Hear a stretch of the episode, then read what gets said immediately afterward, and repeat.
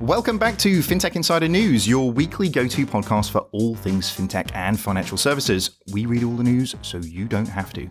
FinTech Insider is brought to you by the lovely folks from 11FS. We believe that digital banking is only 1% finished, and us, well, we're here for the other 99%. My name is David Brear, and we are coming to you for the very first time from our new home in the WeWork in Aldgate. Loving, loving the place. Good vibe. We're kind of winding down the hours to about 4:30 when the beer tap comes on. Four, I think it's four four, isn't o'clock. it? All right, we might have to drag this first section out a little bit. Brace yourself, guys. This is going to be a long one. Today, I am joined by my 11FS colleagues, Jason, Simon, and Aidan. Say hey, guys. Hello. Hello. Lovely. And our first guest in our new home, uh, two people come and return. At least for another crack at this one in terms of how we go. There were complaints from you mainly about how long we took and stuff, so like we're going to have to narrow this down. We'll be kind on the second return. So anyway, we have Sarah from Business Insider. Sarah, say hey. Hi there. And we have Kadhim from the FT. Hi there. I think we're going to not give you the title that we gave you last time. I remember listening back to this, oh, and basically you were like the, the god of the FT or something. I think we gave you. Didn't? That He is is the Financial Times. It is actually still the case that I am the okay. Financial Times. How many times do we have to say it before you can put it on a Wikipedia page? Oh, actually, having a Wikipedia page is one of my biggest ambitions in life. Anyway, let's move on. Let's get on with the news. And first up, we have a really interesting story in Recode. So this is Apple is in talks to launch its own Venmo. Aidan, what's going on here? Yeah, Jason Del Rey over at Recode. Um, Apple, they want to get into the P2P game. They want they don't want Venmo taking all the fun. You know, they want to apply their boring design standards to it that some of the guys in the room will love. Some of the guys Says think the Android guy. Yeah. but yeah, basically, some sources saying that they're in conversation with Visa to uh, creating its own prepaid cards that would run on the Visa debit network and that would be tied to the new peer to peer service. So they've had a crack at this kind of thinking before, but I know I am a bit of an Apple cynic, but their services record ain't great.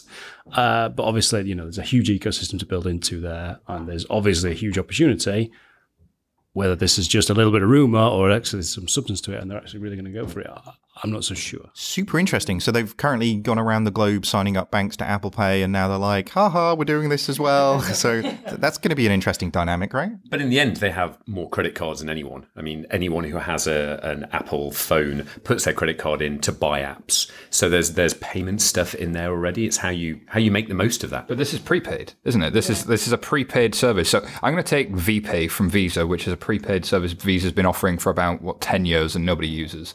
And I'm going to take that and I'm going to kludge it into my amazing, terrible ability as Apple to deliver services.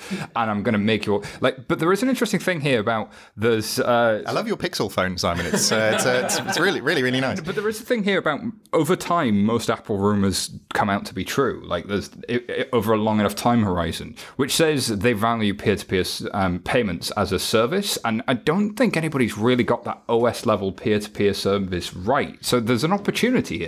Yeah, I, well, I think it's because we're in the UK as well is an interesting one because I always, when I speak to my American colleagues about peer to peer, they're like, "Oh my god, Venmo is brilliant," and I'm like, "Why would I use that? I can just send you money using my banking app." Um, so I think there's, yeah, I know, right? It's this great thing, and they still haven't bought it.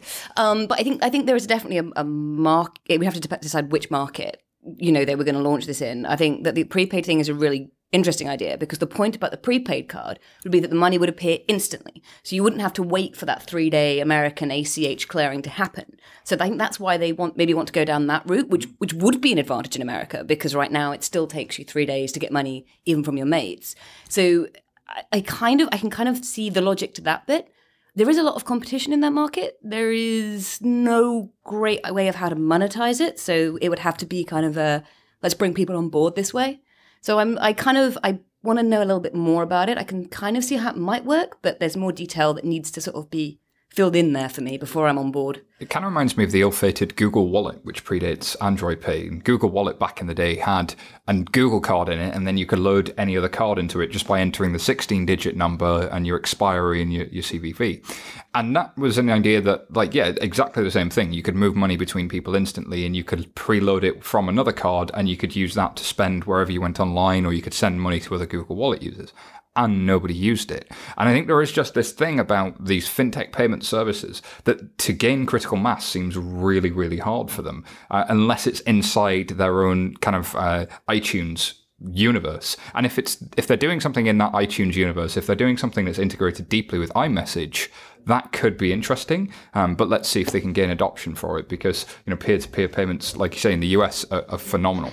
But isn't this a another pull from that, you know, WeChat black hole? Seems to be the platform play that everyone's shooting for, whether it's Facebook, where they've got Messenger and now they're enabling chatbots in order to do commerce, whether it's Apple that is suddenly moving from just buying apps to now loading money and having a payment mechanism. Surely people are aiming for for the bigger the bigger WeChat style play. Yeah, I think there's a sort of there's a thing going on where we can all see that there's a like a behavior that makes sense, right? We all have phones, we all have apps that we speak to each other, and we know how it works in China. And there's this question of, well, then why isn't it happening? And so, I mean, I even sort of disagree slightly about the UK. I mean, I would love to have Venmo. I mean, I would love to have like a, you know, three, four taps on the phone and my buddy has the 10 pound that I owe them. At the moment, it's like, hey, uh, send me your bank details, blah, blah, blah, blah. Unless you've got a Monzo card. I, I just Yeah, wanna, yeah. I just want to throw that in. it's critical mass that's the issue. Circle's here, PayPal's been here for 10 years. Like the service exists, people just don't use it. Whereas in the US, it's played, a, it's fit into a niche that I don't think the UK is. But they've is also, obviously Venmo's they've also they've built a kind of social network around it. It's not just pure functionality of sending money, is it? There's more to it than a- that. you could have a cool name and you know put your picture on it, but actually that plays quite easily into it because I don't remember your six-digit sort code, but I will remember your your name. So I kind of I see the point about that that there's it is how you do it. But again, how, but the point for Venmo is how do they make any money from it? So Apple's not going to make money from it, so they've got to have another motivation. the, Apple's ultimate goal is selling devices, and this is why I think that platform play is is difficult because they are a company that is driven by sales targets for the iPhone device. That is their primary motivation. Whereas for a Facebook, for a Google, it's more about where is our platform and how many ads can we serve to people, and that's more akin to a, a Tencent or an Alipay. Uh, they're, they're more in that marketplace space. But it, the really interesting thing about Tencent and especially um, Alibaba is they are two-sided marketplace. There's their Amazon plus they're a chat business. They're Amazon plus they're a payments business, and we don't really have that in the West. So could we easily replicate it? I think we're going to see people try and try and crack this nut, but not necessarily get as far as we've seen. I think the um, the worrying things for me is it kind of feels like Apple's turning into this fast follower mentality. You know, we've seen them with Apple Music, which hasn't really been that successful, copying Spotify. You know, we're starting to see them start to copy other players like Venmo in this space potentially as well. You know, it, it feels to me like the innovation just isn't quite there. And actually, to your point around the rumors, really, you know, like I, I kind of sounding like an old man here, but I, I long for the day of going back to sort of the excitement of what's actually going to be talked about rather than just like, you know, half baked things. But then, uh, haven't they always been the fast follower? You know, that's almost their modus operandi. That that they weren't the first with a smartphone; they just did it really well. They weren't the first with a smartwatch. Okay, they've done it okay. Um, you know, they seem to watch the market, look for their timing, do a lot of development and testing and iteration internally, and then launch something. So I could see them getting into this. I think it's an interesting question about how a device seller, a device manufacturer makes the most out of this because just as you say, it seems to fit better with Amazon, Facebook, you know, the, those consumer platforms. I think the way that Venmo could make some money is if somebody buys them.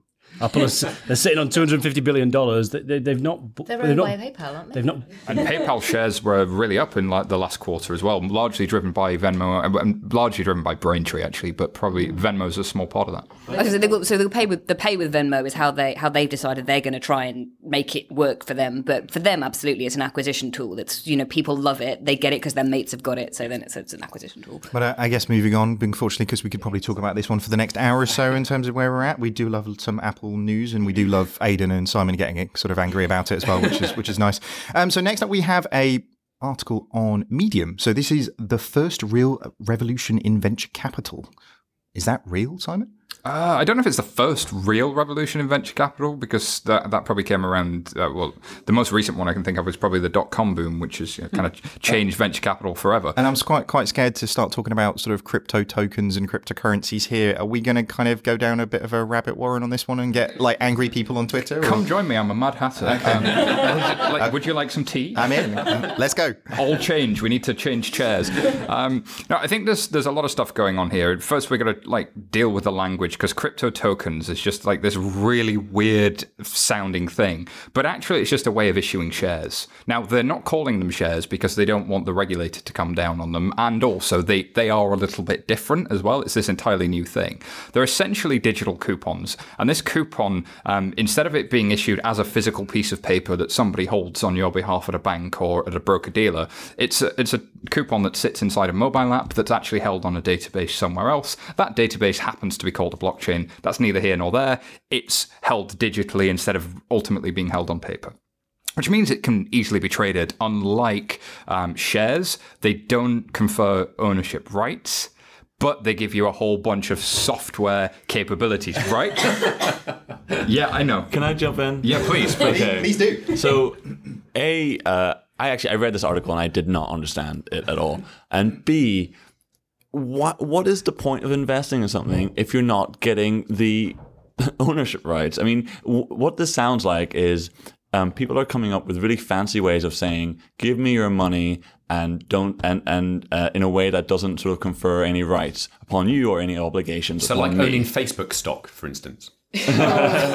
well, sure, right? But if if if, if Class C stock, yeah. if the argument is the innovation in venture capital is that venture capitalists will be able to raise money and not have obligations to the people they raise money from, then cool. But it's not It- like it- so, so this is slightly different. It's it's not the venture capitalists that are raising money; it's the projects themselves cutting out venture capital as a as a funding source. So the the thing here is, and I think Jason said it before the podcast, and in the perfect soundbite. So I'm going to steal it from you. It's crowdfunding for geeks, right? The, I, I but am, crowdfunding without ownership rights. yes, It's crazy. but it's crowdfunding, not it's crowd not crowd equity. But what you do get is a little bit different. So you do get a set of software obligations that are immutable. Now, You have just lost like 95% of the audience. I'll, I'll be honest. No, I, I remember sitting with my parents in, in, I think it was somewhere in Spain, listening to some guy trying to sell my dad timeshares, and uh, sounds sort of familiar. Simon has got 200 cigarettes and some uh, aftershave ready to give to Kadhim. let me unpack that.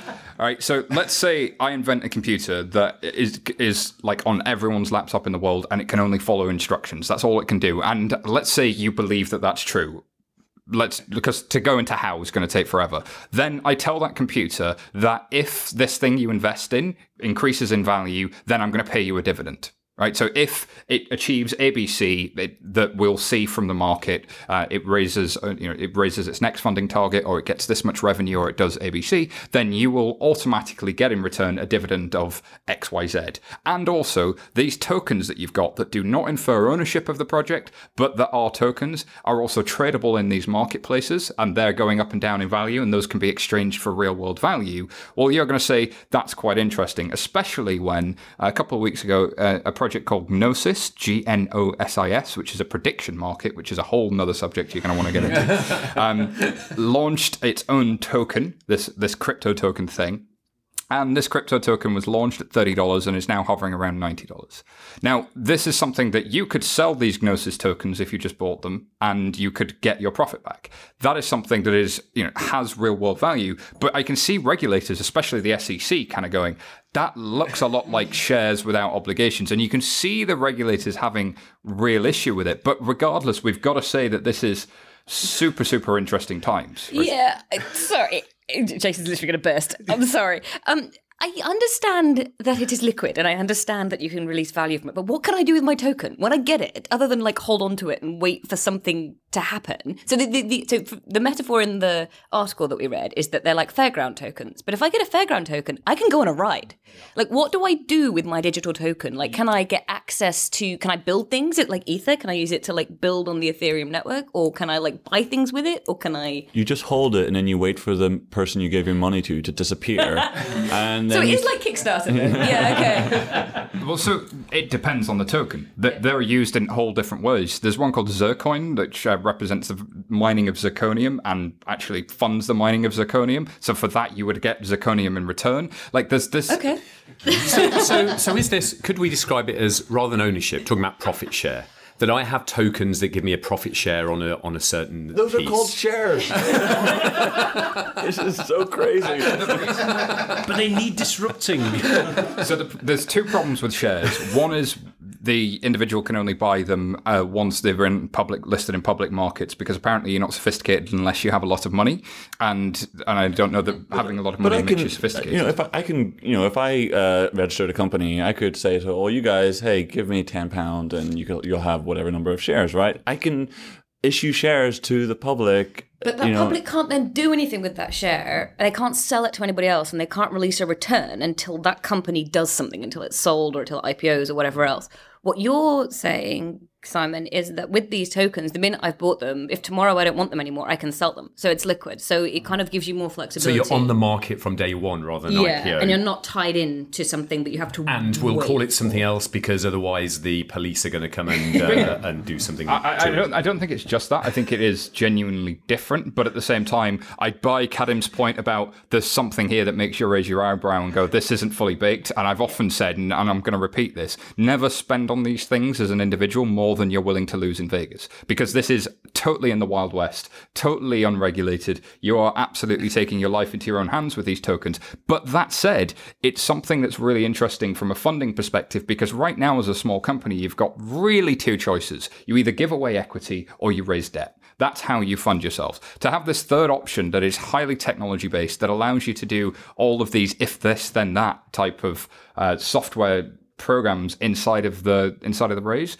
is super super interesting and i think we're going to see some interesting things happening um the first thing we've seen of course is the price of bitcoin and ethereum have shot through the roof um, bitcoin is now hovering around $1500 ethereum around $87 this morning which in last year in uh, i think in I oh, know it's 2015. Ethereum launched at a dollar. It's now at $87. So this could either be Tulip Mania all over again, or I used that example this morning. I'm glad somebody else does. for those of you not familiar with the Dutch Tulip Mania, uh, this is when uh, this is when tulips exploded in price and then rapidly dropped. But I think that Dro- happened. dropping in- some topical references this week. aren't we? I'm all about the topical references. Good. did I go to Costa Rica and just become the butt of all the jokes? but like, I, I think the what's happening now is the market cap of Bitcoin is very different to what it was in 2013. Now, is it at fair value? I don't know. I think it, this looks unsustainable, but the the projection of you know kind of these cryptocurrencies aren't going away. They are not disappearing. They are a thing and they're a force to be reckoned with. A couple of other stories this week, just as an example, the United Na- Nations just launched its first large scale Ethereum test. So the UN are now using this stuff. And you've also got a story on TechCrunch where Spotify actually acquired a different blockchain startup, Mediachain, to solve a music attribution problem. So I think where we were maybe six months ago was the blockchain trough of disillusionment. This stuff is never going to happen. It's never going anyway. It's been corporate sanitized and it's really dull right now. But what's happened as ever is it's not inside the large corporates where the fun things are happening. It's at the fringes, it's at the edges, it's these weird things that look truly scary and a lot like Ponzi schemes. But some of them are genuinely interesting. So I think we're in interesting times I. I think the the Spotify one particularly is the one that kind of excites me because like the UN feels like they might be able to get the wool pulled over our eyes in terms of like tech mm. to a certain degree, but the guys at Spotify probably know their stuff, right? So if they're actually really using this in a uh, in the way that it actually outlines in the uh, the article, That it, it, it kind of feels like you say it's it's kind of going mainstream, right? Yeah, because well, this is using blockchain not as a mechanism of moving money at all. This is using blockchain as an auditor, which I think it's actually very good at. So if I said everybody in this room gets a copy of all of our data and gets to audit it, and uh, there's only one person in this room that's Spotify, and everybody else in the room is not Spotify, but we all have to use this technology to see what the music attribution looks like, then we all sync up on who should be um, attributed uh, for how many times a song has been played. And you think, well, why is it a problem for Spotify to know how many times a song has been played? Well, it's not. They they have a pretty good grasp of how many times a song's been played. What they have an issue with is getting that money to the eventual artist because the system in the music industry of actually distributing money and uh, kind of having the number of plays against that is really opaque and full of like middlemen like you wouldn't believe. So to have this system where everybody uses all one audit trail is is super super helpful. And so there's a, a real swing to people using the tech, not the currency. But in a weird way, the currency supports the tech being open source and not having any one central party. So therefore, the currency price is increasing. I have a question about the currency price. Isn't that also related to a certain exchange called is it Bitfinex? That's sort of you know, you might raise an eyebrow about what's going on and there's questions about whether there's a Mountain Gox 2 situation going on that's ramping the price up. Um, but I would agree about the Spotify story, which I think is sort of, I find more interesting than the ICO crypto token story. Um, because to be fair, you didn't pull as fun faces during the Spotify one, so uh, I mean, my, my question about the Spotify one is why does that have to be blockchain? Why can't that be a distributed ledger of other that which which exist outside of blockchain? let, us not just start a why is this not a database thing because like we're going to be Sorry, hit for a will Simon throw something in my head? he, he's been off for a week, so you know it's like really. Got to got to ease him in. You know, I think it's a fair question, though. Why isn't it um, DLT? Well, you could argue Mediachain is a type of DLT, but I've always called blockchain a subset of DLT in the way that um, a car is a subset of vehicles. You also have boats, aeroplanes, and so on. It's, it's, it's a class rather than the individual species. Um, but Mediachain is actually a blockchain. That may be the one that Spotify did their due diligence on and met their needs the most, more so than anyone. Um, but you could use a DLT to solve similar sorts of problems. I'm guessing Spotify had a whole bunch of technical reasons why they wanted the specific characteristics of a blockchain um, that everybody gets a copy of every bit of data from an audit perspective makes sense. But if I'm in financial services, do I want everybody to get a copy of every bit of data um, in confidential transactions that my competitors can see? Maybe I don't. Um, but Spotify probably don't care about that because they don't mind who sees how many times a song has been played inside their network because actually that's the problem they're trying to solve. So. Backing away slowly from Crypto Corner, um, we have a very interesting article on TechCrunch. So this is PayPal launches a small biz toolset. What's going on here? Well, I guess we're seeing this unbundling and rebundling that we often talk about sort of happening in real life here. On one hand, you've got a variety of new services that can help small businesses. On the other hand, do you really want to use 20 different services to, to make that happen? So PayPal, that in the end looking to to push their business account, this ring fence set of money that a business can uh, can use for payments and receiving payments via online commerce, and saying, well, what are the bigger journeys here? Actually, it's not just you having an account, it's you running an online business. So, what do they do there? Do they make their own online store? Do they start bringing their own pieces in? Actually, not in an API world. You actually connect these players up and then you say, well, this is a bundle. If you open a PayPal account, you don't have to use WooCommerce and Xero, but if you want to, it means that you can sell online, accept payments anywhere, borrow for your business, because they've also got the working capital piece in there, and manage your finances. So this goes into the sort of business as a box territory. And I think we're seeing a lot of that. We're seeing now a number of players come together to say, we offer a part of this journey, a part of the whole, but actually together we offer something greater, and the value then then increases. A really interesting idea. It's interesting that PayPal have done this rather than a bank as well, right? Definitely, yeah.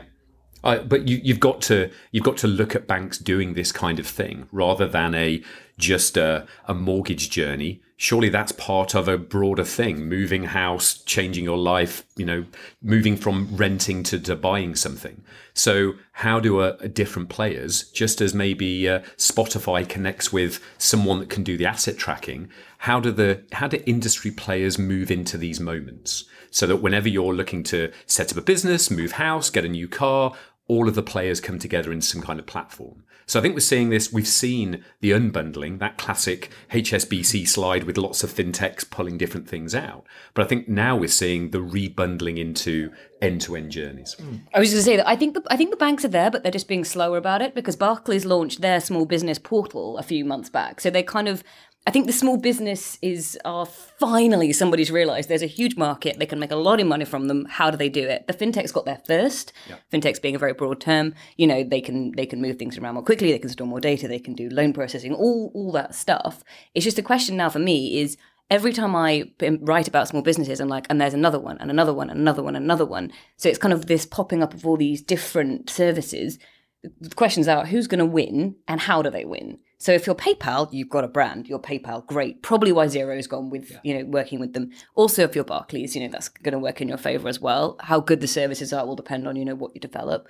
But I think it's a really really interesting area. Small businesses. I just want to wait and see now who's gonna who's gonna win with that customer acquisition element. I I think the thing that I find really interesting about this is it doesn't fix the biggest pain point of starting a business, which is getting a bank account. Oh, yeah. So, so like this is like a this is a almost a you have to have a funded current account to actually get a pay you know to move it into PayPal. So you know it kind of fixes a lot of the problem, but almost like the pain of starting a company in the first place still isn't resolved. Really, Is, is the next stage for them to partner with somebody like Tide? maybe. Is that like the next thing here that we go for? You know, one of those digital only banks. Well, the guys at Penta often say that they see the operating system of a small business being largely inside Xero and accounting and, and kind of that that's your interface and actually the bank is kind of disappearing into the background so how does the, the, the banking provider thread all of that together for you so that, as Jason says there's more and more people thinking this way um, but I don't know if the banks disappear entirely from that the, the, there's still probably room for them to play and we were saying earlier that Stripe has a product along these lines as well so I think we'll see more moving Yeah, I um, I was over in uh, a European bank talking to the CEO and a group of people about sort of what's happening in fintech, where it's moving, where they should be going.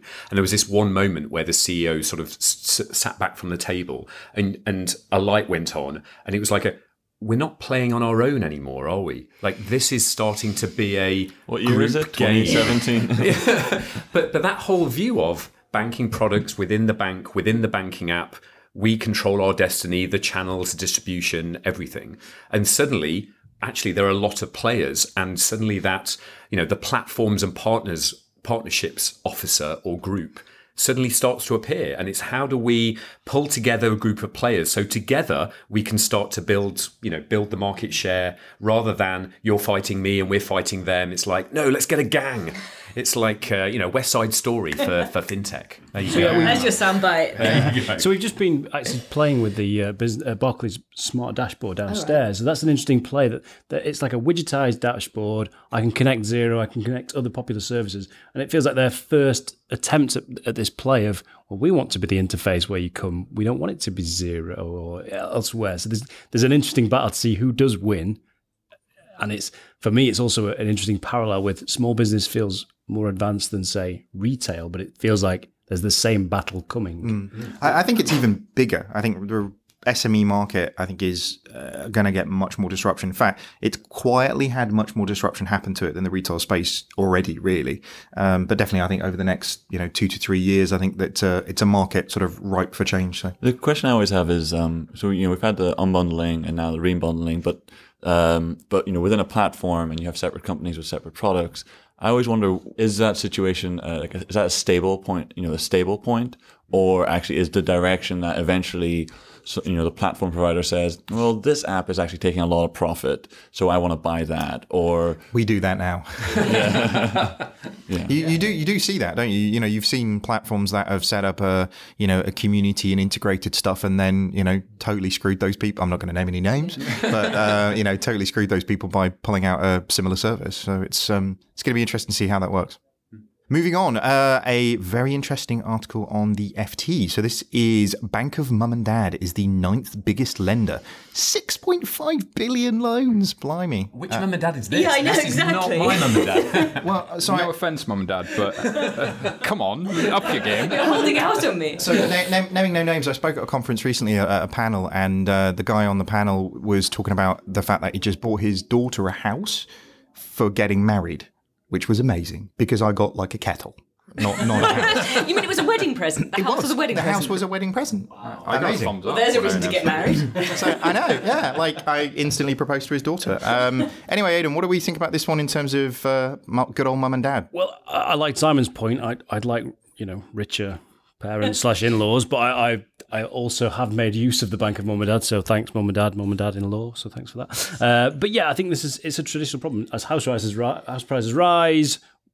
You know, we don't want to tie ourselves down with extra debt, or you can't just you can't physically save that deposit. I think the other thing for me is it feels like there's a huge service opportunity here and, and you want to keep it free and flexible. And I think some small players have tried to facilitate the bank of mum and dad, but a banks was thinking, well, we could maybe help you with this lending, or we could help mum and dad do this lending to you. And it, it feels like there's a, a real rich seam of There's an there's an unmet need here. Have you seen the? Uh, I can't remember which high street bank it is, which is now offering a mortgage which you get a much lower rate on if your parents use their savings to guarantee it. And I was just Yes. like, wow. It's Barclays. it, it, there's a recognition. I, I- don't know if any other banks do it, but I've definitely seen the Barclays advertisements for doing it. It's a recognition that boomers have the capital locked up, and that the securitization boom of the past two decades and the quantitative easing has gradually pushed um, house prices so far out of the reach of the average salary. I mean, the average house price in London is 11, 12 times the average salary. It's just absolutely obscene.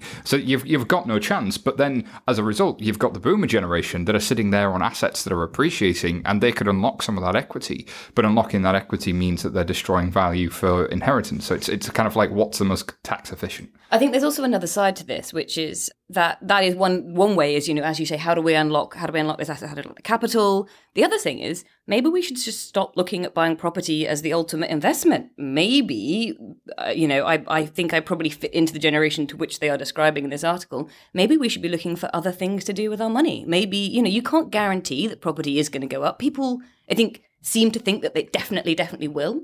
But um, Yeah, I mean, I, I, I, one of the interesting things about this story is that it kind of um, subverts the uh, the narrative about sort of like intergenerational wealth disparities because it kind of shows that, well, you got you got, you have to look at it by class, right? So there are actually young people um, who do actually there's a significant wealth transfer from a previous generation to this generation. It's just amongst a, cer- a certain strata of society. Um, I also think.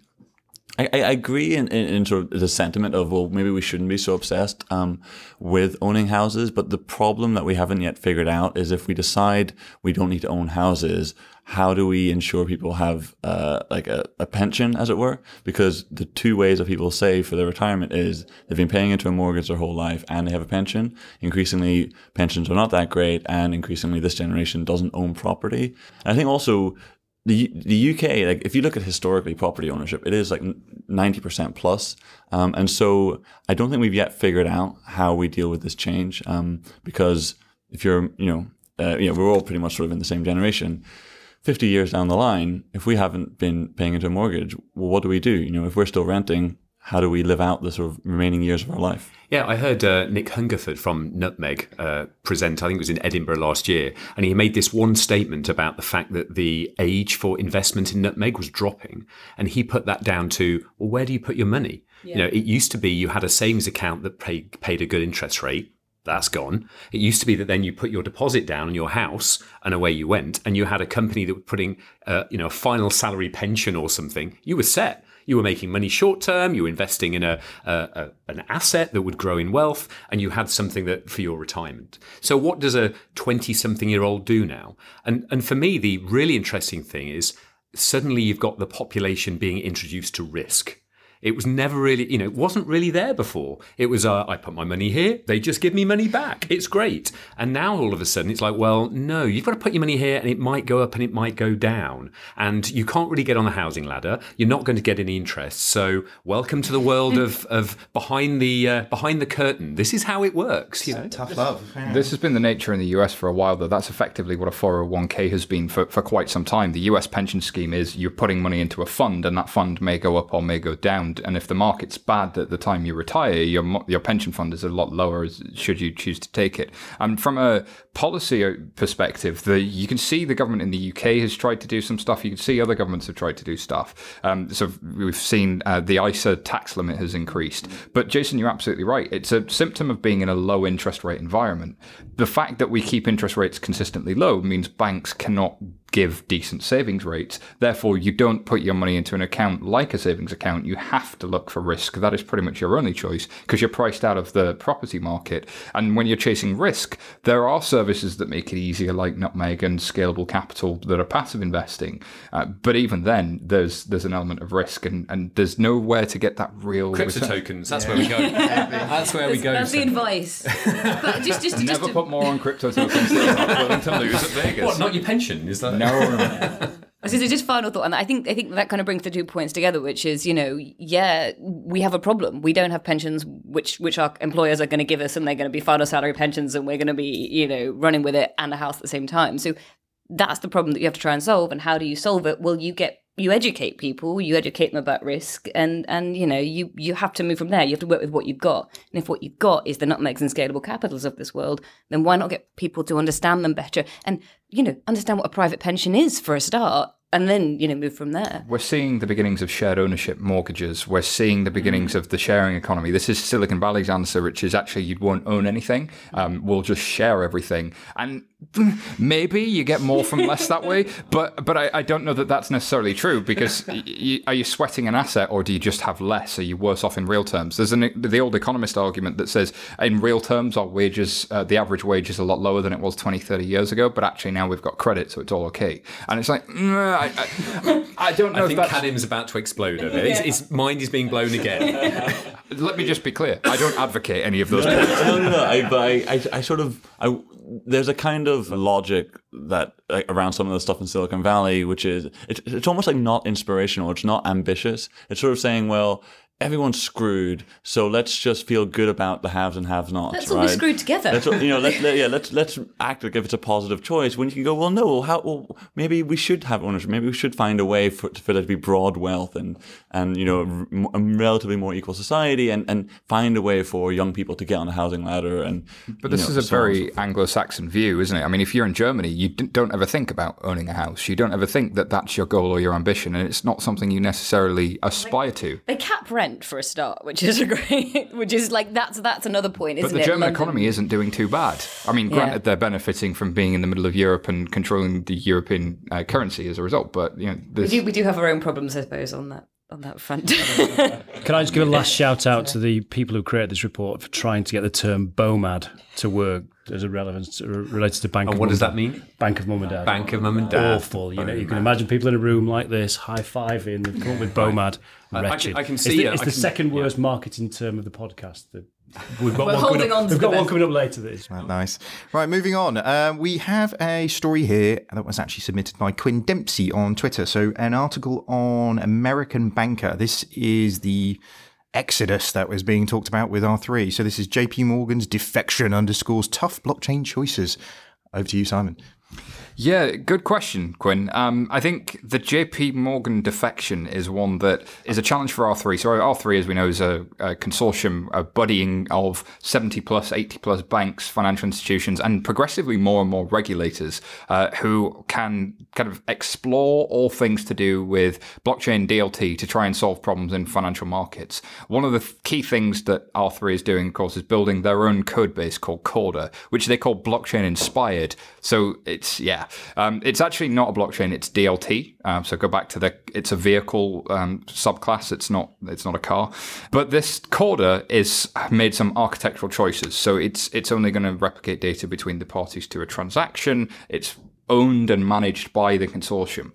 And then there's a whole bunch of people in that consortium that were saying, well, maybe we prefer Ripple. Maybe we prefer Ethereum. And we saw the launch of the Enterprise Ethereum Alliance, which is kind of uh, aligned to Ethereum, which we were talking about earlier. So it strikes me that JP Morgan have previous here. Um, Goldman have previous. So Goldman already left R3 in that they like to drive a technology and get the rest of the market to adopt it. Whereas um, the European banks, who are probably a little bit more cost focused rather than profit focused, don't really care what the platform is so long as it's free and so long as it's open source. Well, so you're seeing the European banks, with the exception of Santander, remain largely committed to um, R3 and Corda and that kind of direction of travel. Whereas the US banks are much more willing to go it alone with higher profit margins in their current business and actually a different set of desires. They are focused on how does DLT help us deliver new product and generate new profit. Whereas in the European market, it's much more actually regulation is really, really hurting us. We love it if it just took some cost out and allowed me to keep my head above water. So I think this is kind of underscoring some tough choices, yes. But for JP Morgan, I think it's not underscoring just tough choices, it's strategic choices. What do I actually see DLT doing for my business and what do I want to achieve? And some people are saying, well, this is the death knell for R3, that it must be over, they must be panicking in there. I don't think that's the case. I think R3 still remains pretty dominant for a certain type of product, but there's there's not going to be one platform to rule them all. That's not just going to be Ethereum does everything, Bitcoin does everything. You're going to see, like we already have in financial markets, you've got ICAP and you've got CLS and you've got all of these organizations that do very specific things in financial markets. R3 becomes another one of those, and then there'll be a whole bunch more pop ups. So, so my view on this is it's it's interesting, but it's not big news. But is that just another, you know, another layer of these platform wars that we're talking about, where people come together in groups and gangs in order to try and build something and then get critical mass? We've got something that happened at the infrastructure layer. We've got things happening at the banking as a platform layer. We've got things happening at the consumer level. It seems to be platforms on platforms on platforms, all competing for different parts of the market. I think. I mean, yeah. I mean, I think that the to take Simon's point that the way I see this kind of this blockchain wars uh, falling out, if you like, is as you say, specialized solutions for specialized problems developing. So if you look at trade finance, people are loving using blockchain for like trade finance and supply chains right now. It seems to me like somebody will come up with a really good way of doing that, a really good platform, and then they will have the solution. So it could be JP Morgan. I mean, they have their own uh, code base quorum i think is what you said it was called yeah. Um you know maybe that's what they actually want you know maybe actually they want to create a new platform for something specific that solves a problem they have and they're going to sell it to other people and that's great r3 on the other hand want that you know they have different motivations and goals it doesn't mean they can't all work mm-hmm. And it doesn't mean they're all wrong, or yeah. either of them's wrong. I mean, um, you've got Hyperledger Fabric, which has got 122 members, and uh, Quorum by JP Morgan is actually built on Ethereum. It's like a distribution of Ethereum. So Red Hat is a distribution of Linux, Quorum is a distribution of uh, Ethereum. So I think you're absolutely right. We're seeing this uh, space get more complex, and we're seeing people chasing specific use cases, but that itself creates a whole new problem. So if I'm building something that's very use case specific in financial markets, then am I not just recreating the problem I've already got in financial markets, which is it's highly fragmented, highly, you know, doesn't connect very well, and now we're all going to run off in a bunch of different directions, doing a bunch of different things in a bunch of different places, and none of it's going to talk to each other. Is this is this the banks just not getting out of it what they wanted? And is this to be unexpected, or is this something that we should have actually expected? So you get all of the a huge amount of companies together when uh, uh, a next round of uh, investment is actually required, you're always going to get people dropping out anyway. So it kind of feels like this is a sort of natural thing that's being potentially made a big deal out of, or are these companies just not getting? Banks don't like to put money into something they don't get strategic advantage over. Is this paying for everybody else to be educated, and the ones that have left have gone. Actually, we're smart enough. We've got this. We can go do some something else. You can't please all of the people all of the time. And actually, if you've got a critical mass and you've got one or two outliers, and those one or two outliers feel strong enough to go it alone, I, I think that's what you're going to say. If you were going to say which of these banks are going to pull away on their own, you would have said Goldman and J.P. Morgan. Like they've got they've got history of doing their own tech projects, and they've got history of doing them well. They've also got an awful lot of money. So you know, if you were going to put bets on who was going to pull away, I probably would have put bets on those two anyway. Do we see a whole raft of patents coming out from those guys soon? Goldman have oh, done a few, haven't they? haven't they? They've, yeah. they've already pushed a bunch. I, I think we're past. Um, we're going to try and get in and patent anything that moves. I think what we're in the stage of now is how what do we monetize first? Um, I think we're past experimentation and proof of concepts and that sort of stuff. I think most banks have a feel for where they're going what they're going to do and what they're going to execute on. I mean, Northern Trust have been live with something since February. Um, there's a few other banks that have got services in the market already. This, it's not blockchain's coming in three years anymore. It's, it's here. It's working. It's like who's going to profit from it and make money from it. That's that's the real question. Nice. And on that note, let's hear from our sponsors. The Financial Times guides you through complex issues. In divisive times, don't settle for black and white. When you need the full perspective, turn to FT.com. Become a subscriber today. Search for FT subscription. Critical mass. That's what turns the smallest ventures into life changing forces. Reach critical mass by joining Temenos Open Marketplace for FinTechs, opening up access to 2,000 of the world's largest financial institutions. Don't just take our word for it. Temenos Marketplace has just won Reader's Choice Best Emerging Innovative Technology Product and Service at the 2016 Banking Technology Awards. Join Temenos now. We make the money go round. Let's be honest, most digital banking experiences just aren't that amazing. Learn how more than 180 banks worldwide, including Barclays, Deutsche Bank, and BBVA, innovate faster with Strands as their trusted fintech partner. To find out more, visit strands.com today. 11FS Pulse Update. Hello, this is Ross from 11FS. And this is Megan from 11FS. In this week's 11FS Pulse update, we're taking a look into the business banking world. There are some really interesting challenger brands entering markets all around the world, servicing business customers directly but also through platform plays. Business banking customers have been neglected for a long time. In my own recent experiences, it took weeks to open an account, and the digital services are pretty disappointing. So, a market ripe for disruption? Oh, you betcha. So, in 11FS Pulse, we are beginning to feature more business banking propositions, and the first one we want to talk about today is Tide, a UK challenger. Instead of four weeks or longer to open up an account, customers can literally do it in three minutes. On a mobile device and with KYC? Yep, all done on the trusty mobile. KYC is carried out by capturing ID documents and taking a selfie. Not only that, Tide verify company directors' details by connecting with Companies House in the UK. Once the account is open, they are given a neat little guided tour which explains what is on their roadmap. I love it. As always, if listeners want to see this great experience played back in video format, along with hundreds of other great digital experiences, head over to our website at 11fs.com and look up 11fs Pulse.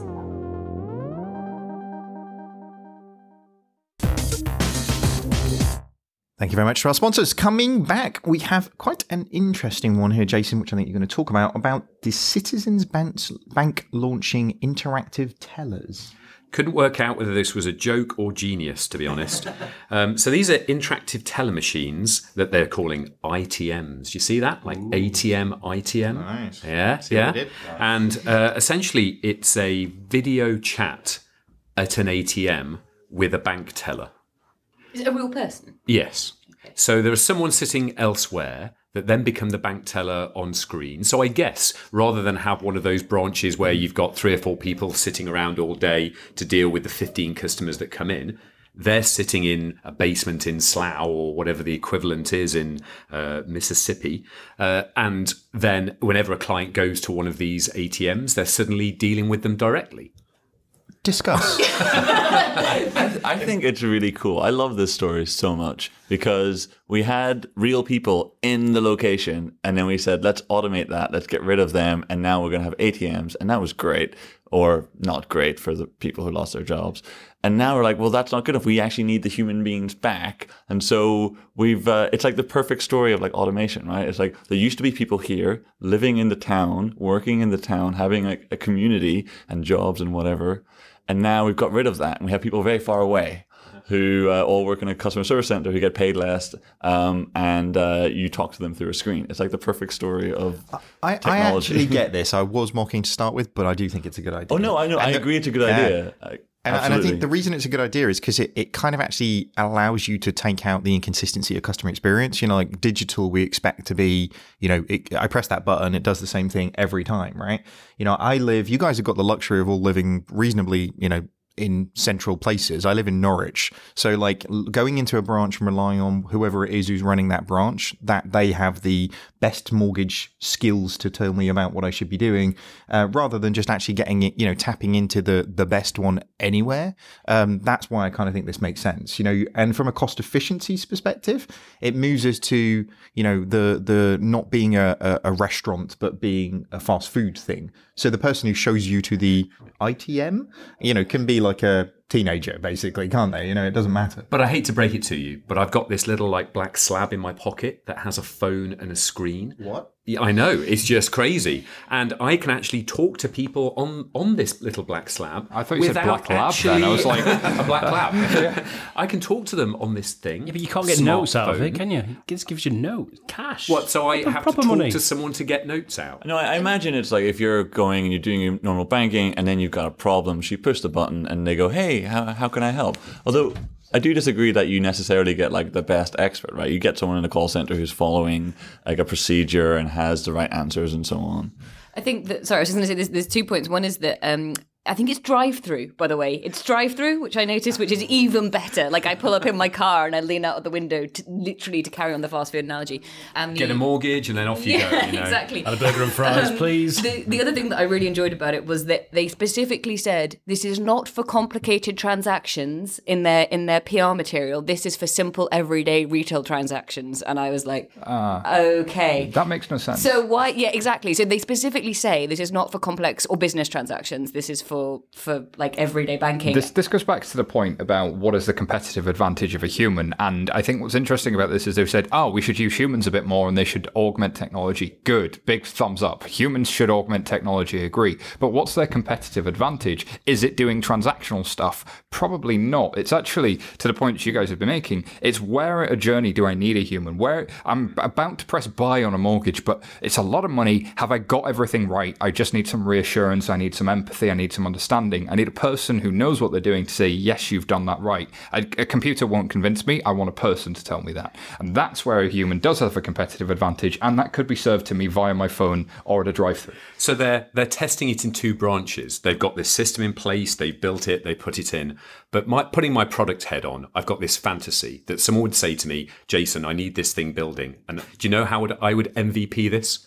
A big cardboard box with a with a teller sitting inside with money. An It's actual, great. an You can- actual mechanical Turk. You, yes.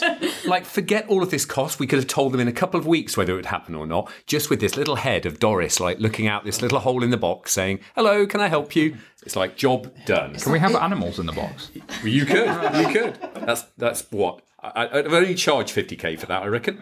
I think one of the things that's interesting, it, it, there's opening hours for these things as well, 7 to 5.30 p.m. Really? I think they're missing a trick here, like, you know, drunks using cash machines, midnight, middle of London. There's, there's all kinds of sales opportunities there that they're missing. So put your kind of, you know, different hat on. We're like us lot, mobile banking, yes. Like older generations, people who are currently using branch network anyway, feeling fearful that all this stuff's going to be taken away from them. This is a much more cost effective way to serve those people. And I, and personally, I feel I've brought the tone down, but I do feel that it's it's a sensible thing to I- I- transition. sensible again. I don't- It's I- like, I, I hate think- it when you get sensible. I know, sorry. I think definitely video in branch is fine. Video ATMs, the ATM, A, the majority of these are really hot, old hardware.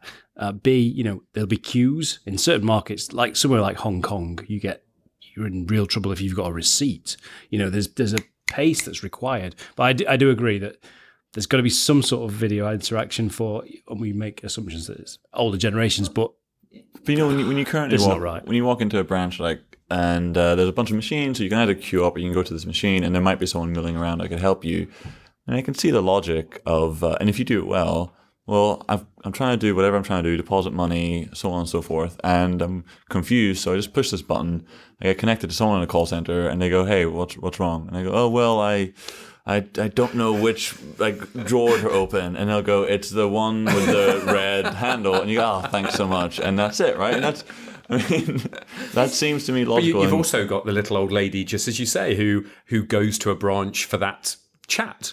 You know, and actually, this allows, I guess, you know, her to Talking- Edith to talk talking to Jason round, you know, yeah. to talk to her friend. There's a But why can't she do third that on. Skype? well, this is that's my point. Um, there are places in the north of Wales where the internet connection is so bad. I kid you not, still to this day, people who don't have broadband in their homes because they can't afford it haven't got cellular connection. They literally cannot do any of this online banking stuff. I know because my mother lives there, and literally you have to like stomp down to the nearest village to use like, a branch. So having the, I, the having the video in you know, in branch, and if if that means they can keep more branches open because they just have to pay the rent on the building and they can have two screens in there who will do all that stuff, that I can see an argument for. Again, driving, I'm questioning, but the video part, there's logic. What, about we expand this and suddenly we put a lawyer or a doctor or any kind of service you want, and suddenly it's like you go down. Does your doctor and not do swipe. that? My Uh, doctor Ba- Skype doesn't. calls me. Have you, seen- have you seen Babylon, the uh, the service you can sign up for now, which provides a you know a doctor specialist on your smartphone? You know, I could easily see you know the the one stop shop for. Actually, no, I'm not going to have a lawyer. I'm not going to have anything. Ah, right. I want you to my an accountant to talk to. Well, what you could do with this is, um, if you take it further, you could say, "Well, I don't need a branch; I just need this machine, right?" And so, therefore, I can close down the whole branch. I'll just have this. It's like in a secure room. So we're back round to driving. Drive back around the drive-ins, yeah. Or it would be like an Amazon. You know, Amazon has their little uh, storage boxes all over town. You could have Barclays having their little tellers all around town. If I need to deposit money, I just stroll along. Hey, Edith, how's it going? Well, well, so and that and that for in. me is a like the move. You know, branch transformation has completely been about taking the old building that we've got that has like probably some you know marbles and stuff, and, and actually sort of thinking about how you sort of re- uh, renovate that. Like proper branch transformation is something like that. It's like a booth or a kiosk somewhere that can access all of the services. You know, Amex did this with Walmart in the US a couple of years ago. That they have the, this uh, unique product for the subprime segment that they have almost like a and, and in Walmart in the US as well. You tend to get a McDonald's in there, you get a, a Starbucks in there. This like living inside the host where lots of people are already going, and the you rent really is say different. it in the creepiest way possible. Get some sci-fi in there. Uh, but I, but I really think there's something to that, right? You, you, if somebody's got um, square footage and floor space and footfall, like why not use the space they're already going to if you can share rent and it's actually going to bring people into that store as well and increase their footfall? I'm a bit worried about having a doctor in this box, if I'm honest. Yeah, like coming coming back to that slightly because you know, give somebody a video chat and they do some pretty horrific things anyway. this isn't your nights on chat roulette again. Moving on. Uh, The next re- up, Oh, I was going to say the really fun thing would be if the ATMs connected to each other, the ITMs connected to each other. So you could be doing your banking and it'd go, hey, James in Delaware is also doing his banking. Why don't you say hi? Dan- dangerous, very dangerous. Um, moving on, we have another story on the FT. This is investment in insurance tech startups drop sharply. What do we think about this, Aidan? Well, after last week when we talked about the Allianz deal, you know, big stake in Lemonade, uh, some figures from uh, Towers Watson and CB Insights show that there's only been $283 million invested in the first three months of this year against 783 million in the same period last year. To find out more about this, we talked to Nigel Walsh. Hello, Nigel. Thanks very much for joining us. Hey, Aidan, how you doing? Yeah, well, thank you. Uh, so, a story in the FT this week about investment in the insurtech space dropping sharply in Q1. Yeah, in- interesting highlights. I think the report um, it gives us some insights into some of the trends. I, I think, as you said previously, the Q1 is always an interesting one to look at. I, I'd always go back to it being a single measure, though. There's lots of other things that I would use as measures for the industry in general. You know, I'm just back from the conference, the first ever uh, fintech stage in Milan last week, where InsurTech took up a whole day. You've got this week, of course, DIA in Barcelona, one of the biggest ones in Europe going on. So whilst I think investment might be down or is, is indicated as down as, as uh, per the report, I still think um, the amount of interest and uh, collaboration that's going on right now is on a fever pitch. So the investment might be a, a, an indicator to say, let's let people catch up with all the activities that's happened for the last 18, 24, 36 months, which as you'll see, if you go back two or three years, is still up on, on where we were previously. So definitely want to watch, but I don't see any slowdown. If you look at some of the size of the deals that have come out again over the last few weeks as well, there's been some significant funding. So it'll be interesting to watch Q2 and see how that trends. Yeah, we spoke last week about um, how maybe InsurTech is kind of having this condensed life cycle because it's you know probably a little bit newer than say fintech, but are the the bigger players learning from fintech and just saying, you know, let's snap these guys up quickly, and rather than getting out of hand, the growth is kind of condensed. So we're seeing some uh, different styles of activity. I think we've, it's a fair point. We have a definite benefit in learning from the mistakes or the lessons that were learned elsewhere and all the hard graft that was put in to see how people collaborate or work together or don't work together in many cases. I always go back to the fact that insurers and startups are actually working in a really collaborative way. And given that that we're, we're working side by side or shoulder to shoulder, I think that makes the journey much smoother for those startups and insurance carriers to, to work together. It's still a slow journey once you get engaged, and it's never going to be quick enough for the startups.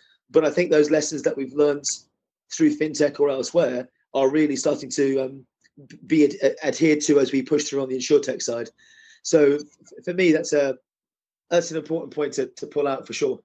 Yeah, I think I think I'm in agreement. I think uh, I think InsurTech is, is is not certainly not on the downside, and we uh, we agree here. Uh, Nigel, uh, while you're here, I think we should probably talk about our upcoming InsurTech show. So we, you know, FinTech Insider, we're looking to launch a monthly InsurTech show with yourself as well as partnering with Deloitte. Can you can we just tease a little bit more about that? Yeah, I think no better time to mention, right? So I'm v- very excited that the, the firm is bringing together Deloitte's global capability, um, the great work that 11FS are doing uh, on fintech, and then rolling that out across multiple different countries to uh, talk to what we can do in the insurtech global scene. As I said, I don't think there's a, a better time to go and understand what's going on. We've got a, a different start point from where fintech was when you guys started out 250 odd episodes ago almost. Um, so I think we are at the right time to start going and, and talking more about insurtech across the globe and some of the great things that are, are taking place. Thanks very much, Nigel, for joining us. We will be hearing much more from uh, Nigel soon when we start our monthly show on InsurTech. Thanks, Nigel. So, it, does this mean InsurTech is not hot then? So, should we should we cancel the idea of having a fintech insider in InsurTech, or should we keep going with that? No, I think we should definitely keep going with that show. Um, and fintech itself had a similar blip, I think. Was it last quarter? I well, my, my my point on this was going to be like I'm always very cautious when I look at these numbers because you can do quarter on quarter comparisons, year on year comparisons. I think we are generally seeing a slowdown in investment in fintech. Uh, tech. in tech, well, yeah, in tech generally, I think there's all sorts of reasons for that. You've got VC caution, you've got rumors about evaluation, you've got just a general kind of pulling back. Yeah, it, well, yeah, there is that. There's a general pullback, and I don't think we should all panic and go, "Oh my god, insurance is dead." Like, I think you know, it's insurtech is dead. Rather, I think that it's just a slowdown, and probably people being cautious, and that's probably not a bad thing. Uh, The Apple results were just out and they had a really soft quarter, but then everybody went, well, this quarter is always really soft for Apple. And yet, when something like this comes out, the way that the broader fintech headlines are written is typically, oh, it's down. And it's not, uh, surely once you click into the article, you'll see that actually compared to year on year, it's it's it's really not that much. But, but there is something here about like InsurTech has been rising and rising, and that's been the only narrative. Will it become as big as fintech? Is it there to challenge it? Or is it just five years behind fintech and will have its own ramp? I think that that story feels more more I think Gayla made an interesting point again last week. You talk about insurtech seems to have had this compressed life cycle where fintech has kind of been, you know, gone from baby, toddler, child, whereas it's kind of jumped and missed a few development stages. So it could just be Well, I, th- I think that's partly due to the involvement of the big guys. Anybody with "re" after their name has gone after this in a big way, and they've put a lot of money into it, which is um, which is you know helped it kind of skyrocket. which is different to what we saw in banking initially. Is like banking said, "Oh well, we'll we'll." It's not going to bother us, and then oh, we're going to partner with it. Uh, oh, we've got a VC fund eventually, but that happened over sort of five years. Whereas in the insurance sector, has stood back, watched that happen in banking, and gone, well, actually, no, we're going to jump in with both feet here. And we, and also insurance as an industry arguably needs transformation more so than banking. It's it's kind of even more antiquated. maybe it is the, the fact that the insurance industry they know they are screwed, whereas maybe the banks are a little bit more arrogant, hubristic. Well, maybe, maybe they, we are. they know. They know. I think the insurers were definitely ready for this. I think the, the you know anybody I've spoken to. I mean, you know, insurtech is one of still one of the hottest subjects I write about. It's one of our you know when we write reports, they are the best selling reports. I think they're ready. They know they want it, and that's got to help. It, it's it's harder. I think that's the thing. Insurance. uh, We've talked about this a number of times before, but insurance is actually harder than banking. Sorry, all the bankers who are listening, but because fundamentally, to actually do anything interesting in insurance, you've actually got to change the business model. Everything else actually is just then fluff. Um, you know, arguably the the fintech fluff started in presentation layer, and we've kind of got to the point where we're now doing really interesting things in the back office, but nobody's really fu- like fundamentally changing the business model of banking yet. But you have to start there with insurance, which is scary, right? I mean, the, the the last time I worked in insurance, fifteen years ago or something, and I've still got this image of the brokers and the boozy lunch. Uh, and I was talking with someone recently that there's still an element of that there, the whole sort of relationship and you know taking someone out. Do you think that that that's Well, which which uh, was it? Lloyd or someone like some months ago had banned boozy lunches, or might, might have been another. Uh, it was it was Lloyd's of London, the insurance yeah, broker. Yeah, yeah, and you sort of thought, oh Oh, that's Yeah, that's, that's that's still they're happening. wasn't it? Oh, cool. And just just to that point, I think that there is an interesting thing about disruption in insurance as well. And this may just be this is a, a, a, a you know survey of one, but you know the, people are still not moving their bank accounts. They're still not moving their current accounts. Whatever exciting things there are out there. I change my insurance nearly every year because I go to compare the whatever or, you know, money, something, something, something, and I go, which one's cheapest this year? Okay, boom, that one, I'll have that one, thank you. Or when I go on holiday, I'm like, going on holiday, which one's cheapest? That one. So the disruption has really come in and walloped them. Certainly in the UK, I don't know if that's true outside. Much higher churn rate by default. Yeah, and, and it's and it's down to it's down to what's cheapest. it's just a commodity, isn't it? buy It's a commodity. It's a, you just shop on price, and banks are obviously railing against that. They don't. Well, no, we we are special. We are individual, but no, you're you're each a little selling the same. Yeah, I, I don't want to use the term snowflake because of other connotations, but yeah, it's a it's a saturated, commoditized market. I mean, I, I would, I think people don't even know who their insurance is from. Like, I think they know where they've bought it from, but I think if it's a travel insurance policy that you've bought for two weeks because you're going somewhere exotic and you think you better have it, do you know who that's from, or do you just know which which comparison site is your favourite? Well, I, and I think is, the email. is this foreshadowing slightly what will happen in banking? You know, we actually get to a point where nobody really knows where their you know their core actually is because actually that utility doesn't really matter. It's all of the services, all of the experiences above it, which you know arguably um, compare the market and Money Supermarket are just providing a insurance service that you consume other people's stuff. So anyway, uh, moving on. So this is a uh, report that has been written in conjunction with Strands called She Banking. What do we think to this one? So I think that the idea that there are uh, certain groups who have been left out of finance is a fair one. I think there are certain parts of the world where women, in particular, have been kept away from from you know having control of their own money for for whatever social you know and demographic reasons. I'm not sure that this report is the the best way to approach it for a start, when I looked at it, as far as I can tell, the, the, the sample they use is only 20 people and in one country, which is Spain, which, um, just from a methodological point of view, I, I find it very hard to imagine that you can, um, you know, take those experiences and apply them to, yes, to, to all women everywhere. Um, I think also the point is is slightly missed, which is actually it's not about saying women are underserved, we must serve women. It's more about banking is failing to serve anybody. Banking is failing to give anybody what they actually want.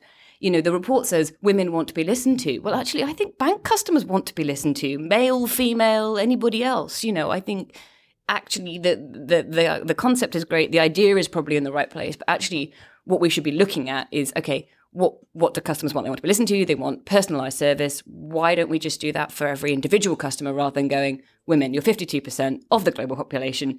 You know that's that's a bit like going every millennial wants the same thing. They're all going to have vastly different experiences and desires. And So I'm going to jump in here because I, I think there's there's something there's something there's some part of truth in this around the fact that it's that fintech especially is a male dominated you know middle middle class white you know bastion of, of people who are generally see themselves as the customer and are building solutions for themselves.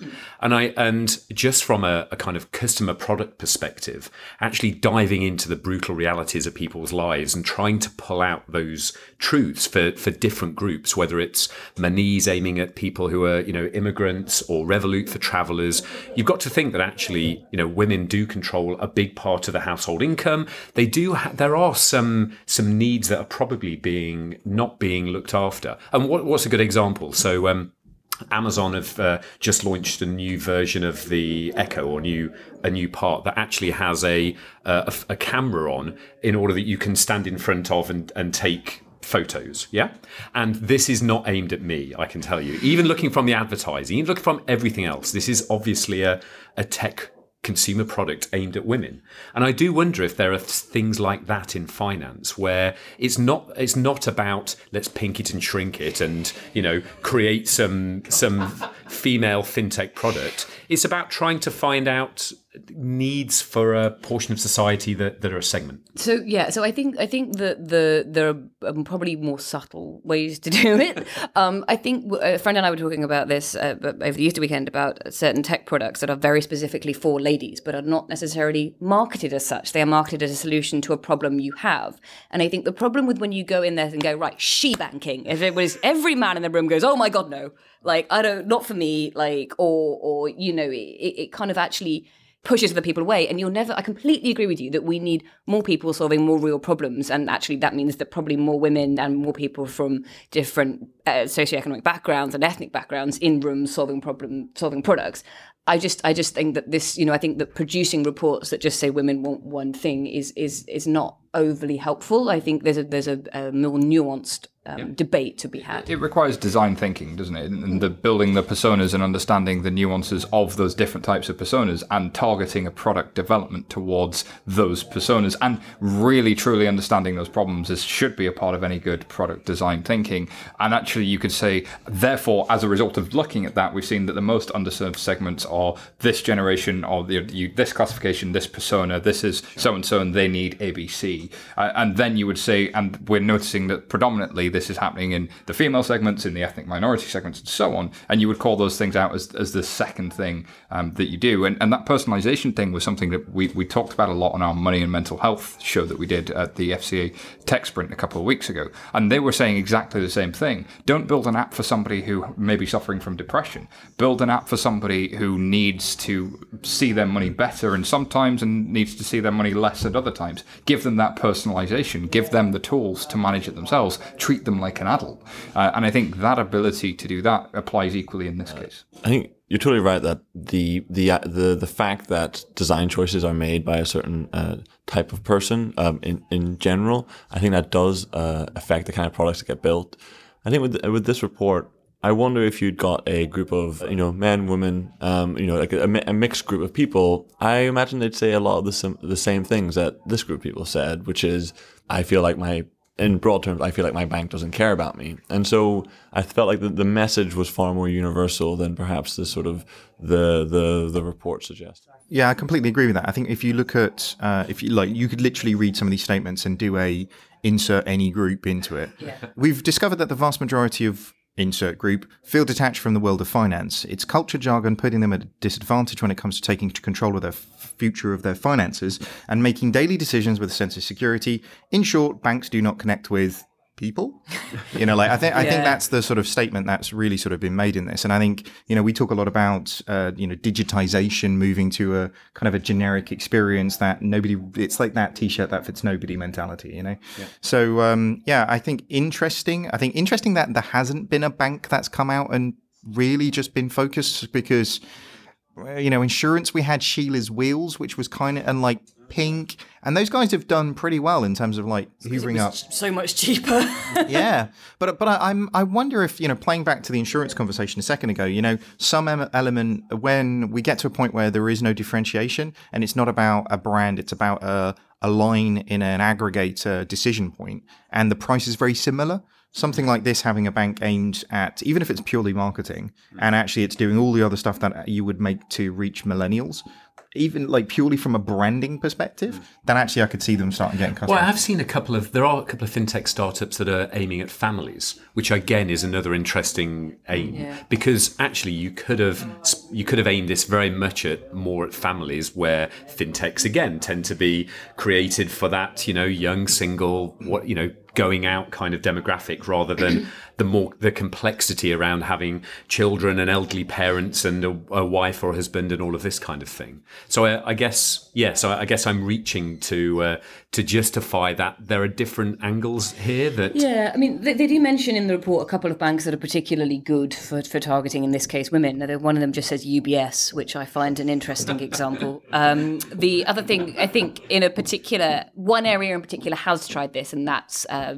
automated investment. There are many, many uh, robo advisors out there that target women in particular. I don't know how well they're doing. I, I last I heard not particularly well, but that could be for a multitude of reasons.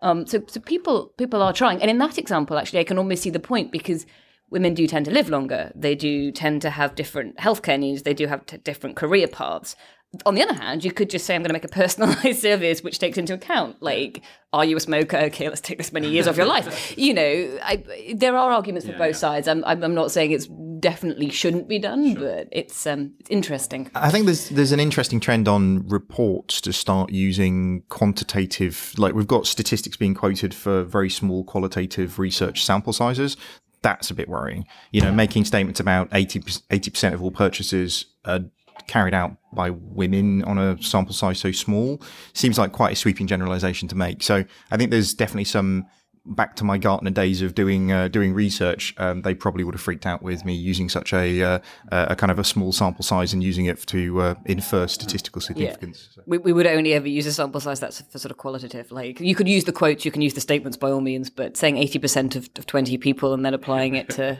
a, is a much bigger population is indeed. Moving on, this is a story on globes, and this is Jes Staley sees technology as driving globalization and changing banking, but says there will always be a Barclays. What do we think about this one, Jason? Uh, I mean, this was catnip to Twitter trolls. I mean, this just brought people out in droves. Uh, it, it, starts with you know quite a good interview with um, with Jes uh, and he talks about Barclays and how he sees it within the global context and some geopolitical stuff and Trump. But towards the end, he he starts to get a bit uh, a bit punchy and says things like, "I really like the innovation I see at Barclays, but I don't think that small fintech companies are going to challenge us." And that just set Twitter a rage. Suddenly, everyone was jumping out, making comparisons to blockbusters, Kodak, you name it. There was insert, you know, traditional company that disappears here. Uh, and he, he goes on. So, take for example a fintech company that has a payment system platform that stops working for some reason. A software bug, not pleasant, but it doesn't cause huge damage. By contrast, every day 30% of Britain's GDP goes through Barclays, and a shutdown of a few hours is dangerous for British and global economies. Large corporations like Microsoft or Barclays need robustness and stability, which are critical to the economy and very expensive to maintain. And certainly, to, if you build it from the ground up. So, I'm not concerned that new technologies will harm Barclays, which is quite a statement. Yeah, it's the bullishness of it, isn't it? Can we can we just discuss the the Barclays downtime in February for all their debit cards, online banking, and mobile banking? Just as a because uh, people at work are always bringing this up about the idea of oh Monzo goes down all the time or you know Revolut goes down all the time, and I'm like, yeah, how often does your banking app go down? They're, just to, just as a starting point.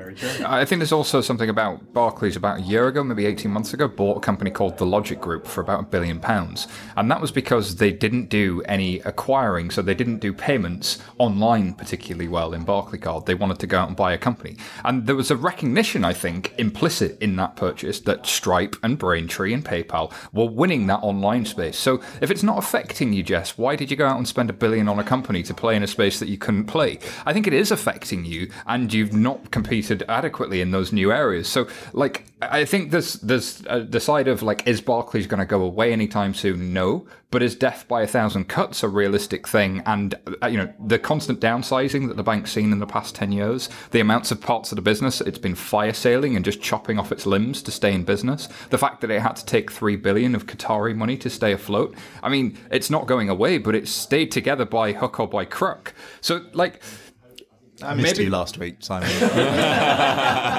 just going to put it out there. I missed, missed, you. You know, just to take the you know opposite side of the argument because I mean, you know, he obviously had recently some personal uh, issues or questions about his personal judgment. Um, but if you were, if I were to say to you, a bank CEO will say that our tech is great and we do not, you know, we're not worried about fintech companies.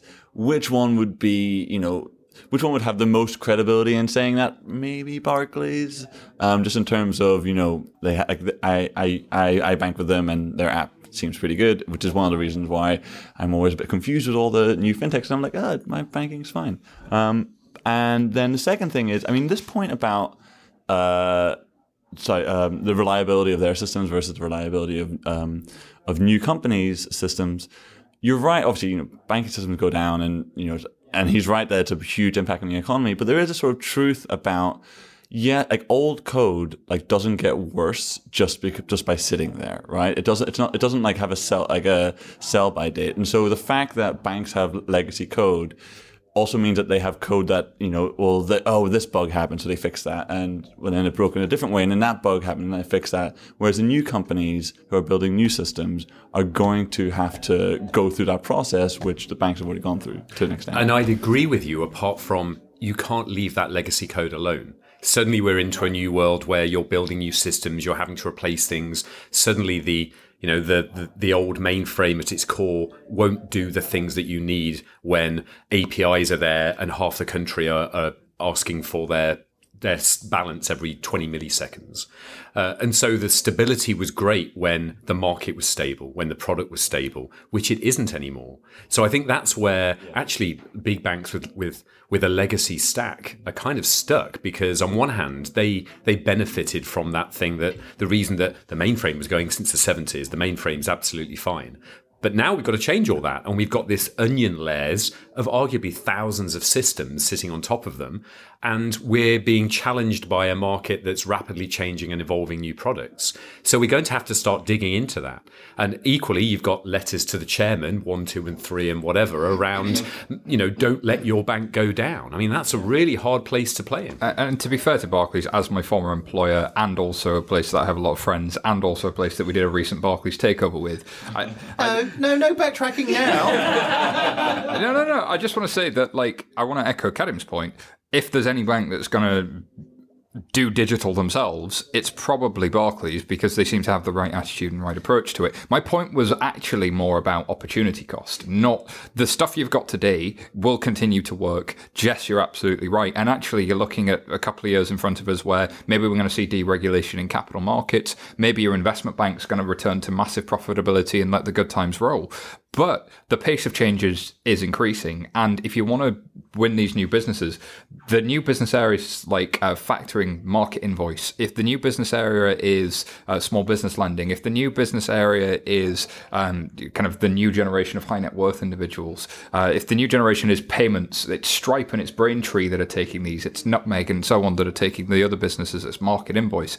So they're playing in the gaps. And actually, how is your business going to grow outside of investment banking and outside of the market going up and down if you're not launching new products successfully? And these organizations are trying to launch new products, but maybe they should look at partnering more. But but they're not saying they're not going to do any of that stuff. That's that's the thing. I think uh, I think what we're reacting to here is, and, and I'll be honest with you, I walked into this one on LinkedIn. There was like a million people getting excited about this, and it was like one of those things about like there's a crowd of people, and you join the crowd of people, and you're like, And what- suddenly you've got a pitchfork Yeah. and a torch, like- and you're like, burn him. No, and, and it was like, yeah, okay, this guy said a thing. What did he say? He said uh, we're probably going to be okay, and I'm like, and I was like, okay. So for me, when I read through specifically what he's actually gone about saying, is not like, hey, our technology is the best technology in the world. We're good. We don't need any of this new stuff.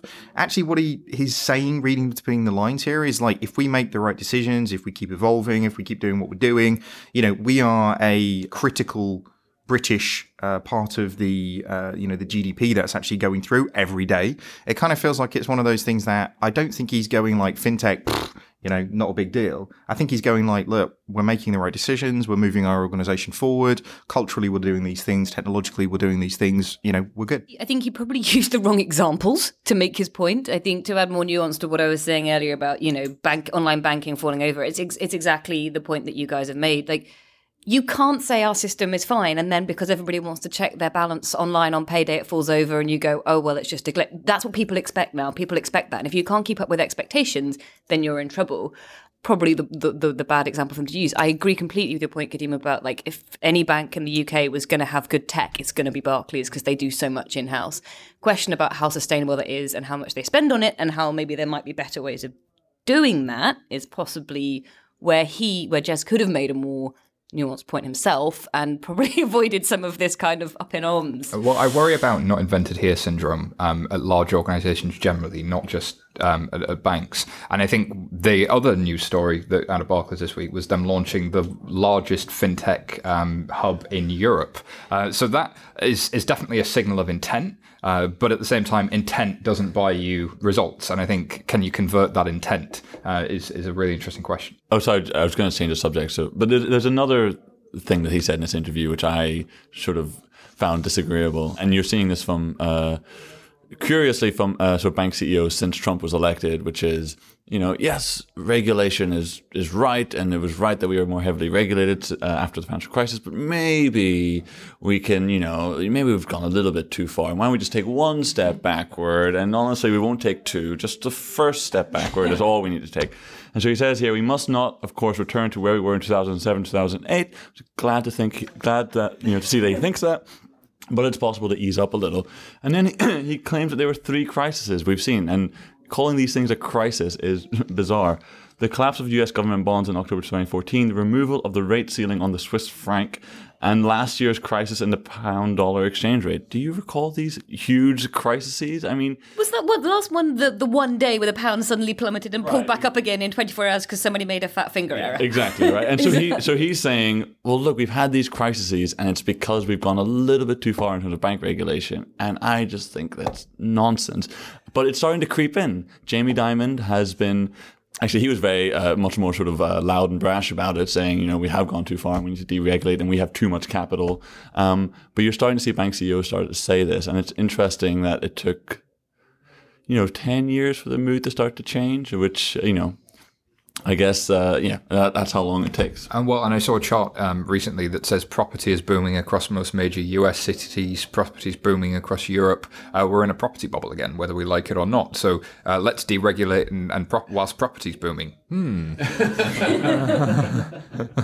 We could But do you, all that risk do you together. think that that, that that sea change, if, if that's what it is, that suddenly bank CEOs are just starting to test the water a bit, just to aid I think it? it is. Yeah, I You think know? it is to do with the uh, the partly to do with the fact that we have a Republican administration with a great many uh, bankers in that in high profile positions in that administration.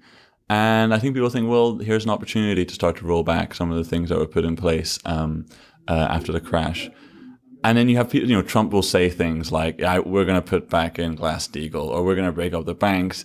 And it's just nonsense, right? You know, you, if regulation is going to go in any direction in the US, it's going to be an easing. Um, and I think bank CEOs are sensing that. And it's time to start making the argument, a reasonable argument that maybe we can just, you know, just a little bit here, a little bit there.